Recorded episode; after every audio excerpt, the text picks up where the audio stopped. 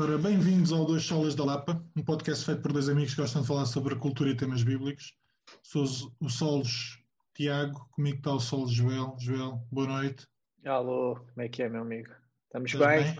Estamos. O que é que tens visto? O que é que tens lido? Epá, eu tenho recebido comentários do primeiro podcast e eu acho que nos últimos nós não temos sido tão enfáticos naquilo que temos ouvido, visto, lido. Então, Ah, como é que é? Olha, lido, ainda estou a acabar aquele mini livro de 50 páginas, mas não sei porque ainda só vou um pouco mais bem. Ah, não, estou quase a acabar esse livro que tu me emprestaste, que a gente falou no último, no Yeah. último podcast. Aí que hoje, se calhar, vamos lá passar outra vez eh, por ele, por esse livro de. Como é que, se- como é, que é? Estou a tentar ler daqui, que ele está ali em cima. O título. eh, ah, The Book That Your Passage Wishes You to Read, ou qualquer coisa, Yeah. qualquer coisa desses. Estava aqui à procura dos meus apontamentos, mas é isso, é isso. E vi o Chicago 7, ou The Trial of Chicago 7, que gostei muito também. Não, não fazia ideia do filme, nem sabia que tinha, tinha surgido alguma coisa do Aaron Sorkin. É Sorkin? Um, e comecei a ver só no final, quando apareceu, aliás, logo no início, quando aparece o nome dele, oh, este é do Aaron Sorkin, e gostei bastante. E agora ando a ver influenciado por ti o The Eddie, de, também também estou a gostar. Bocado parado às Mas- vezes, Os episódios enormes. Não, os, os dois primeiros a uma hora e dez. Depois Pois. a coisa passa para os 50 minutos e notas que é mais, mais rápido, mas são episódios fortes. Ahm, nós vimos durante o fim de semana, ah, nós, é uma série boa, ah, está realizada de uma forma ligeiramente diferente, porque eu acho que as personagens se comportam como personagens reais, ou seja, quando acontece alguma coisa que não estão à espera, elas reagem como pessoas que não estão à espera e não reagem com as dinâmicas típicas da, das séries televisivas. O final, depois a gente pode falar disso. Não, não, só depois quando eu acabar de ver. Não, depois, Eh, o final deixa um saborzinho amargo na, na boca, mas não seja porque termina. Agora, tem duas coisas que eu acho que são interessantes. Uma, tem uma banda sonora do Camandro e tem É uma boa, é? coisa que a gente falava, falava ontem, tem músicos a fazerem de atores. Eu fui ver, há malta mesmo que é profissional, portanto aquilo que faz essencialmente é ser músico, mas que dá ali uma boa perninha como ator.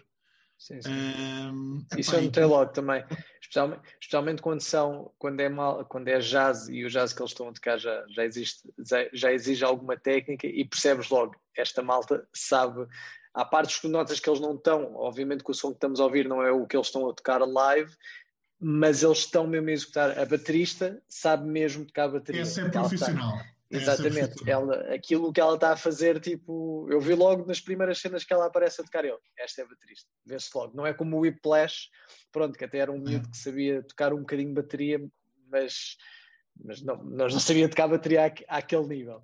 Ela viu-se logo, eu, ok, esta sabe tocar bateria. Essa chama-se Lada Obradovic epá, e ela é muito boa a atriz, quer faça aquilo a carreira ou não, mas pronto, a principal carreira dela é mesmo baterista.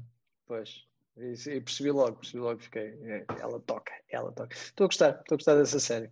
E tu, estavas-me a dizer, estás de volta do The Sinner, não é? Ah, depois começamos hoje a ver o da Sinner, os dois primeiros episódios são bons, são bons. Ahm, não ando a ler assim grande coisa, eu ando desde agosto a ler eh, algumas obras do Henrique Vila-Matas, que é um tipo que eu gosto, mas não é o tipo mais fácil do mundo, portanto tenho dedicado mais a... Pá, não, não vou sugerir sequer que leiam Henrique Vila-Matas, porque o Henrique Vila-Matas é eu acho que ele é muito bom, mas ele escreve muito sobre o mesmo. Portanto, eu tenho para ali uns 15 livros dele, é um dos meus autores Yeah. favoritos. Mas é um bocado monocórdico no sentido da temática. Portanto, a temática dele é sempre à volta da literatura, dos autores que ele acha que são autores eh, com A grande, daqueles que escrevem verdadeira li- literatura. Portanto, aquilo anda sempre à volta daquilo. é muito giro. Eu li um artigo, um, um, um livro dele, estou a olhar ali, estou a tentar ver qual é que é o título.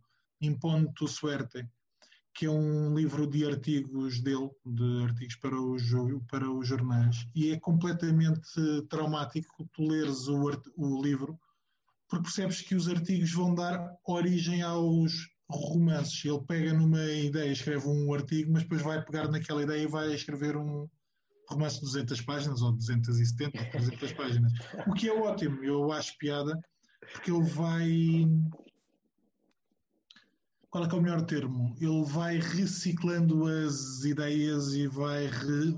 O importante nele nunca é propriamente a, a, história, mas é o que ele, através da história, consegue dizer. E pronto, ele escreve muito acerca de literatura, sobre os traumas. Agora estou a ler um que é sobre o fracasso. E se, se, e se fracassar ou fazer um grande título, isto sempre ao nível da, li, da literatura, se é o mesmo ou não. Portanto, se um autor que fracassa a escrever um livro ou um autor que tem sucesso, se é mais ou menos o mesmo em termos de prática. Mas pronto, provavelmente é uma coisa que só me interessará mais a mim. Sim. Tu, tu, começaste uma, tu começaste a frase de uma. Quando começaste a falar desse autor, uh, descreveste de uma maneira que eu percebi logo. Ok, este eu não vou ler. Disseste, até para mim não é fácil. Eu percebi logo. Bem, então nem vou não. tentar. Não, porque ele tem uma lógica. Ele nem tem uma... Ele costuma dizer que desconfia dos livros que se leem à, à primeira. Portanto, ele acha que os livros têm que ter diferentes ritmos ao longo da sua leitura. Epá, e eu consigo ler às vezes 40 ou 50 páginas de uma vez e outras estou uma semana para ler 20 ou 30. Portanto, é uma leitura que tu vais vendo que não é igual ao longo do livro. Isso também é interessante, depois vai-te obrigar a dar, quando estás a ler outros livros, a dar, por exemplo, é um autor que eu gosto mas quando estou a ler um autor que não conheço ou que não, não gosto tanto, quando sinto essa dificuldade, a minha primeira a minha primeira ideia é larga, deixa. Mas com ele eu vou, pá, e provavelmente leio o livro em um mês, ou em dois, ou em três, e tu sabes que para mim é, de, é demasiado tempo. Mas de qualquer forma, pronto, é alguém que me obriga a ficar. Ok. Olha, uh, passando então para o nosso tema de hoje. Estavas a falar. Espera aí, antes de falarmos disso, Oi, eu não sei se a gente depois fica muito agarrados, mas foi a primeira semana, tem sido a primeira semana depois do, de lançarmos o podcast. Ah, yeah, yeah. E queremos agradecer a todos aqueles que entraram em contato connosco, que nos deram algumas sugestões, e já temos algumas. Eu acho que o pessoal vai ficar enganado, porque eles querem um, uma banda desenhada parte 2 e provavelmente vai demorar algum tempo até chegarmos à parte 2, mas pronto. Um, mas pronto, temos que agradecer a toda a gente que nos ouviu, a toda a gente que entrou em contato connosco e vamos ver como é que vai ser daqui para a frente. Joel, desculpa, estavas a dizer. Não, não, não. Estava uh, a dizer, eh, agora depois falaste isto, é verdade. Lançámos e os números têm. Então, pá, nós tivemos, ou seja, desde o primeiro episódio até agora, que este já é para o oitavo ou nono, ainda a responder aos comentários do primeiro episódio, porque são tanto comentário, tanto e-mail, ah, que demora, demora, malta. Mas muito obrigada a todos os, os milhares que nos acompanham diariamente. Uh, dito isto, o tema de hoje, há bocado falavas de traumas, de fracassos, e nós tínhamos falado no último no, no final do último, do, do, último episódio em que nos dedicámos a falar acerca de pastores, um, de, de ver o outro lado, não é bem o outro lado da moeda, mas é quando as coisas com os pastores correm mal, seja, seja correm mal, e eu vou já lançar aqui uh, duas formas de ver a coisa, embora a gente depois possa estender mais o tema, mas possa estender mal, por um lado, uh, porque nós, enquanto ovelhas, é fácil estar ao lado dos pastores quando as coisas correm bem, é tudo ótimo, e quando não nos toca a nós muito diretamente, às vezes não é tão fácil quando realmente somos nós aqueles que estamos na, no palco uh, a ser chamados a atenção por alguma coisa pelo, pelo, pelo presbitério. E por outro lado, quando o próprio pastor, o próprio presbitério, um, se desfoca um bocado da sua verdadeira missão e leva as coisas uh, mais além ou, ou mais aquém do que aquilo que, que devia. Portanto, tínhamos ficado no último episódio de, de voltar a este tema agora e acho que devíamos chamar este podcast When Pastoring Goes Wrong. Ora, vamos nessa. uh, Nós, a vai, semana vai. passada, não, é só para introduzir aquilo que tu, que tu estavas a dizer, a, a, primeira parte. Portanto, nós, a semana passada, estávamos a falar de como cuidar do teu pastor. Uh, e obviamente que, e eu acho que isto é válido para os dois lados, portanto, não só quando a ovelha falha, mas também quando o pastor falha, é necessário haver amor, é necessário haver uh, cuidado pastoral, seja do pastor para com a ovelha, seja até da ovelha para com o pastor, ou de outros pastores para com, com o pastor. Uh, mas eu acho que é um ponto interessante é nós achamos e queremos cuidar do nosso pastor e queremos que o nosso pastor faça bem o seu trabalho, mas às vezes quando nos toca a nós, ou quando toca àqueles de quem nós gostamos, às vezes achamos que a disciplina eclesiástica pode não ser a melhor, ou a melhor opção e tentamos encontrar uh, outro tipo de caminhos. Não sei se era por aí que ias, mas força, dá é, Era, sabes, sabe, até dando um bocadinho uh, assim background, pelo menos no que foi o meu caso. Eu confesso que uh, eu, eu, durante grande parte da, da, minha vida cristã, eu, eu não tinha muito claro esta questão da, da disciplina da, da igreja. Uh, e neste caso em específico do estamos a falar da disciplina uh, pastoral, ou seja, sobre nós, etc. Uh, eh, o relacionamento, pelo menos eu, eu, cresci e, e, vivi grande parte uh, a ver no pastor realmente, por um lado, uma, uma figura que tem uma visão de para onde é que deve levar a igreja, etc, etc. E nunca lidei muito de perto com a parte da, da disciplina. Claro que há sempre aquelas coisas de, pá, Joel, podias fazer isto diferente, etc. Mas não, mas não é aquelas coisas de meter mesmo o dedo na ferida, de, de, de ser chamada a atenção de não estás, uh, não estás a fazer isto bem, ou, ou, ou, tens que mudar isto, ou atenção, ou como estás a tratar o teu irmão, o, o que seja. E entretanto, uh, a, a, nossa igreja. Uh, para o bem e para o mal, acho que para o bem, na verdade, acho que muito para o bem, acaba por ter uma ênfase ainda grande nessa parte, ou seja, não, não de, de correr a disciplinar os membros a, to, a torto e a direito, mas a, a querer deixar claro uh, que a submissão ao pastor e a submissão à igreja e àqueles que servem uh, passa efetivamente por sermos chamados uh, a mudar quando necessário uh, o, o, nosso caminho e a sermos chamados e sem atenção. E, e, eu sei que é, que é algo que se calhar é, é difícil, né? porque uma coisa é, ok, nós até vamos à igreja, nós até partilhamos a nossa vida mais ou menos com, com alguns irmãos e até estamos uh, mais ou menos à vontade para que um, um, ou outro amigo mais próximo nos possam dizer alguma coisa acerca da nossa vida, mas depois a coisa complica-se efetivamente quando uh, realmente temos de ser chamados a atenção, seja por o que for, a forma como, como estamos ou não a cuidar da nossa casa, como uh, estamos super focados no trabalho não estamos a dar prioridade às coisas certas. E isso às vezes cria uma, uma cisão entre nós uh, e os pastores. E, e, e, começamos a olhar com, com desconfiança uh, uh, para, o, para, o, papel deles e a achar que ah, ele já está a meter em coisas que não devia, etc.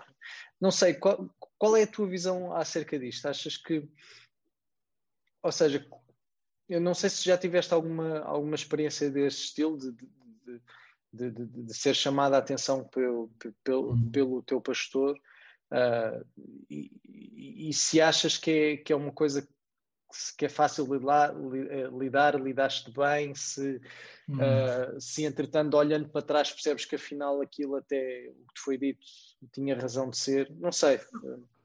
Pegando naquilo que tu estás a dizer, eu acho que um dos focos da Lapa um, tem a ver com a confissão de pecados seja ao presbitério, seja dentro de casa, seja para com os nossos irmãos, é, é algo que é focado várias vezes e tem sido um dos focos ao longo destes anos. Vê onde é que estás a cair, vê onde é que estás a pecar, reconhece o teu pecado, arrepende, confessa. E eu acho que isso acaba por evitar mais vezes aquilo que tu estás a dizer, que é quando alguém te aponta um pecado, tu reagis de forma não, para isto não é comigo. Espera aí, o que, é que tu tens, a, o que, tu tens a, a, ver com isso? Como esse é um dos focos, e eu confesso, inicialmente uh, senti essa diferença de irmãos, nós pecamos, irmãos, é necessário que nós confessamos os nossos pecados uns aos outros, até para nos protegermos a nós mesmos. E não, não, não guardem para vós, não guardem para. Reconheçam, escolham alguém, falem com os pastores, mas tenham essa disciplina de confessar os vossos pecados, de reconhecer os vossos pecados. Eu acho que isso acaba por ajudar a que quando as conversas vêm, tu reajas de maneira menos defensiva. Não sei se concordas comigo ou não. Não, não, com, com, concordo plenamente. Até, até, sabes que, por exemplo, em relação ao que tu estavas a dizer da, da, confissão, sabes, uma das coisas que, que mudou imenso a minha, a minha perspectiva, e houve uma altura que até nas, eh, nas reuniões de aconselhamento familiar, nós, a, a, a tónica estava muito na parte da, desta parte da confissão, de uh, de nós nos autoanalisarmos, etc. E, ne, e, e, nessa altura eu lembro-me que foi ultra importante para mim perceber duas coisas. Para já que o eu confessar os meus pecados realmente não fazia de mim um monstro que tinha pecados realmente que, uh, que mais ninguém sonhava, uhum. mesmo por perceber ao meu lado tinha irmãos que se debatiam com coisas iguais ou parecidas, etc. E a confissão realmente tem isso, tem isso de, de muito bom, que é de repente o, o, próprio fantasma do pecado que só tu tens desfaz-se na tua cabeça e tu percebes, pá, nós realmente estamos todos num nível yeah. miserável. estamos todos num nível miserável, por isso é que precisamos todos, por isso é que precisamos todos de Cristo. E, e concordo contigo que uh, nunca senti debaixo da, da, da, liderança depois desta igreja, quando às vezes é preciso ter conversas que poderiam ser um bocadinho mais desconfortáveis, acabo por não sentir tanto esse desconforto porque realmente há uma pré-preparação para tentar ao longo do tempo fazer essa, esse exercício. É verdade que nem sempre é fácil. É, é, é verdade que há coisas que eu sei que se puder manter ocultas, uh, melhor.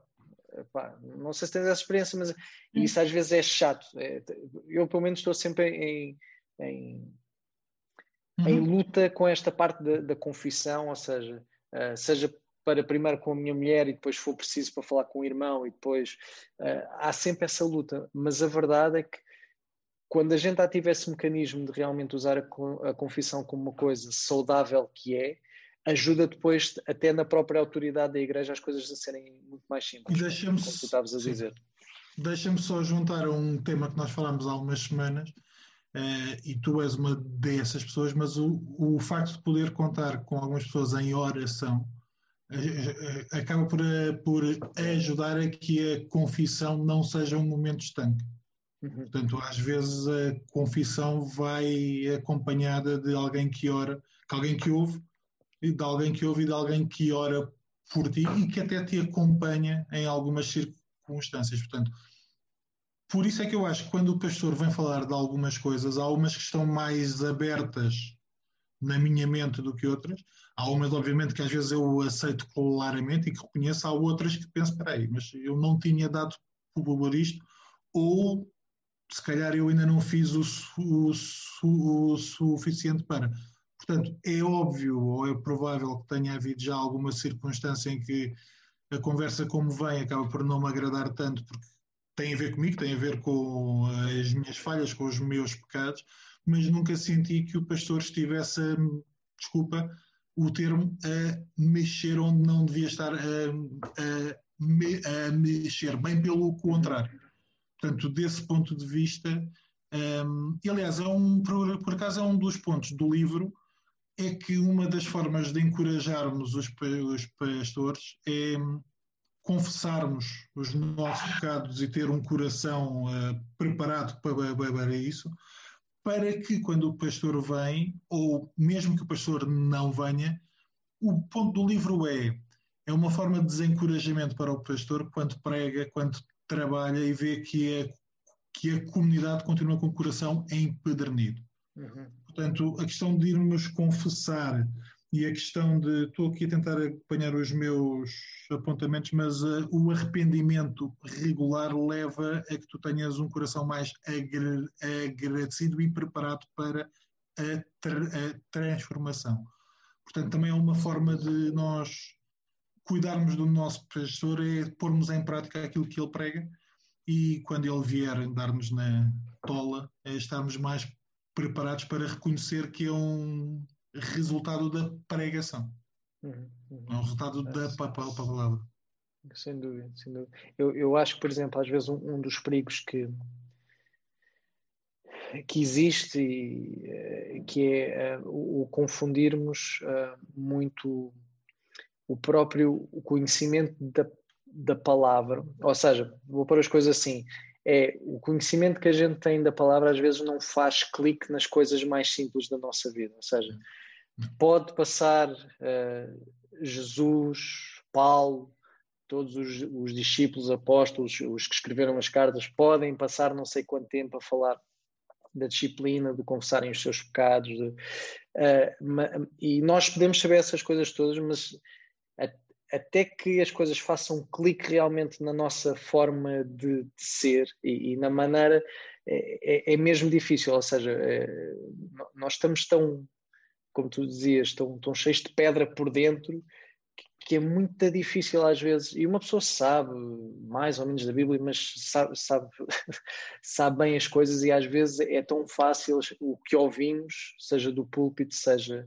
Uh, de toda a vida da igreja nos passar, as verdades essenciais nos passarem, nos passarem mesmo ao lado. E é por isso que, que às vezes acho que, que há esse choque. De repente, quando somos chamados à atenção, a nossa reação é, é, é aquela, aquela luta pouco saudável de, de não querer colocar o nosso, o nosso pecado a, a, descoberto. É, é, e é tramado. E a nossa autossuficiência, porque apesar de yeah. não acreditarmos nela, uh, lá sempre. praticamos-la dia, diariamente. Está lá sempre, é verdade, é verdade. E agora pensando no do outro lado também, porque somos todos humanos, o livro também, também ainda hoje estava a ler essa parte do, do livro que, que referi isso. Nós depois no, nos footnotes, nos show notes, referimos outra vez este livro para quem apanhou este episódio e não ouviu o anterior. Deve de ir ouvir o anterior também, mas a gente deixa já os footnotes deste, deste livro que a gente está, está a referir. Um uh, grande título e uma grande capa, é preciso nós referirmos isso sempre. Quase que quebrou o, o YouTube quando fizemos upload. Acho que o YouTube não aceitava uma capa daquelas. Uh, mas, mas, ia dizer, uma das coisas que o, que o livro também também refere, uh, é quando a, a, própria forma do pastor lidar com as coisas pode não ser uh, a melhor. e o que o livro refere, que era, que era isso que eu queria dizer, é que realmente Uh, e tu começaste o podcast a dizer isso, é que, é que, na verdade nós somos todos, todos humanos, ou seja, infalíveis somos todos e às vezes realmente há coisas que levamos muito a peito dos pastores, ou podemos levar muito a peito dos pastores, simplesmente porque não nos estamos também a pôr ao nível deles, que é de humanos, uhum. não é? Por estarem numa posição de autoridade que, que deixam de ser humanos. Mas também é verdade que às vezes há coisas que já não é só uma questão de humanidade e pela posição em que estão, as decisões que tomam, as coisas que dizem, as coisas que fazem, podem, uh, podem comprometerem muito a, a, vida saudável da igreja. Uhum. Um, nem eu nem tu viemos de. Nascemos na Igreja da Lapa, dizendo assim. Uh, temos um, um, passado cristão uh, já, já de alguns anos uh, e viemos de outros contextos. Um, e acho que, bem, eu falo por mim, sei que. Sei reconhecer em alguns casos quando o papel pastoral foi abusivo. E quando eu digo que foi abusivo, ou seja, não, não diretamente comigo, mas em toda a vivência da igreja, quase quando há uma revelação uh, quase específica ao pastor que vai muito além do, daquilo que a Bíblia diz. E, e, e depois isso gera um, gera um problema, porque obviamente que se as coisas não são sustentadas na palavra e não são sustentadas na Bíblia, por muito que as coisas possam parecer que florescem durante uh, algum tempo, as coisas podem ter, uh, ter, ter um cancro lá por baixo, digamos assim. Não sei se também tiveste experiências assim de, deste papel do pastor. Deixa-me deixa pegar num outro ponto. O facto de nós termos um, uma, uma confissão de fé permite que teologicamente algumas coisas possam ser evitadas. Obviamente que não evita tudo, e obviamente que a razão dos, desses problemas de autoridade acontecerem pode não ter só a ver com uma falha na comunicação teológica, pode ter a ver com uma autoridade uh, que é tomada só porque é o pastor. Uh, embora eu acho que, por exemplo, a forma como a Igreja da Lapa está estruturada, está organizada, não quer dizer que impeça Uh, totalmente, mas eu acho que ajuda a manter claramente as definições. Um, o que eu acho é que uma das razões pelas quais isso pode acontecer, e tu vens de um contexto mais neopentecostal, mais carismático do que o meu, uh, mas uma das razões pelas quais isso pode acontecer é que às vezes o pastor faz tudo e a igreja acaba por não fazer nada. E a igreja às vezes também descansa no mau sentido no, uh, em colocar tudo em cima do pastor. E isso faz com que o pastor às vezes tenha essa tão grande autoridade e que a má autoridade seja uma consequência também de tudo aquilo que ele faz ou da forma como ele faz. Por um lado, isto. Por outro, o carisma do pastor, ou o respeito do pastor, ou a forma dele lidar com a congregação, pode também levar a isso. Um, não, eu agora não, não estou a pensar nem quero falar em casos específicos, mas há circunstâncias em que hum, aquilo que é dito ou aquilo que é feito, um bocadinho como aquilo que tu estavas a dizer, não é propriamente respaldado pela palavra. Uhum. Portanto, depende mais de, de, do caráter do pastor ou depende mais do carisma do pastor. E para o bem e para o mal, isto é, do ponto de vista da congregação, eles tanto aceitam como não aceitam, mas a base não é tanto a, a, a palavra. Não sei se avancei muito na. na não, avançaste. E, disseste uma coisa engraçada que, que é verdade, ou seja, um, por, por, uma das coisas que eu, que, eu, uh, que eu não estava habituado era o papel, ou seja, era haver a igreja desta forma, que efetivamente um pastor não é o pastor que é o dono da igreja, o pastor realmente foi escolhido, digamos assim, entre aspas, pela comunidade para pastorear aquela, aquela comunidade, aquela, aquela igreja.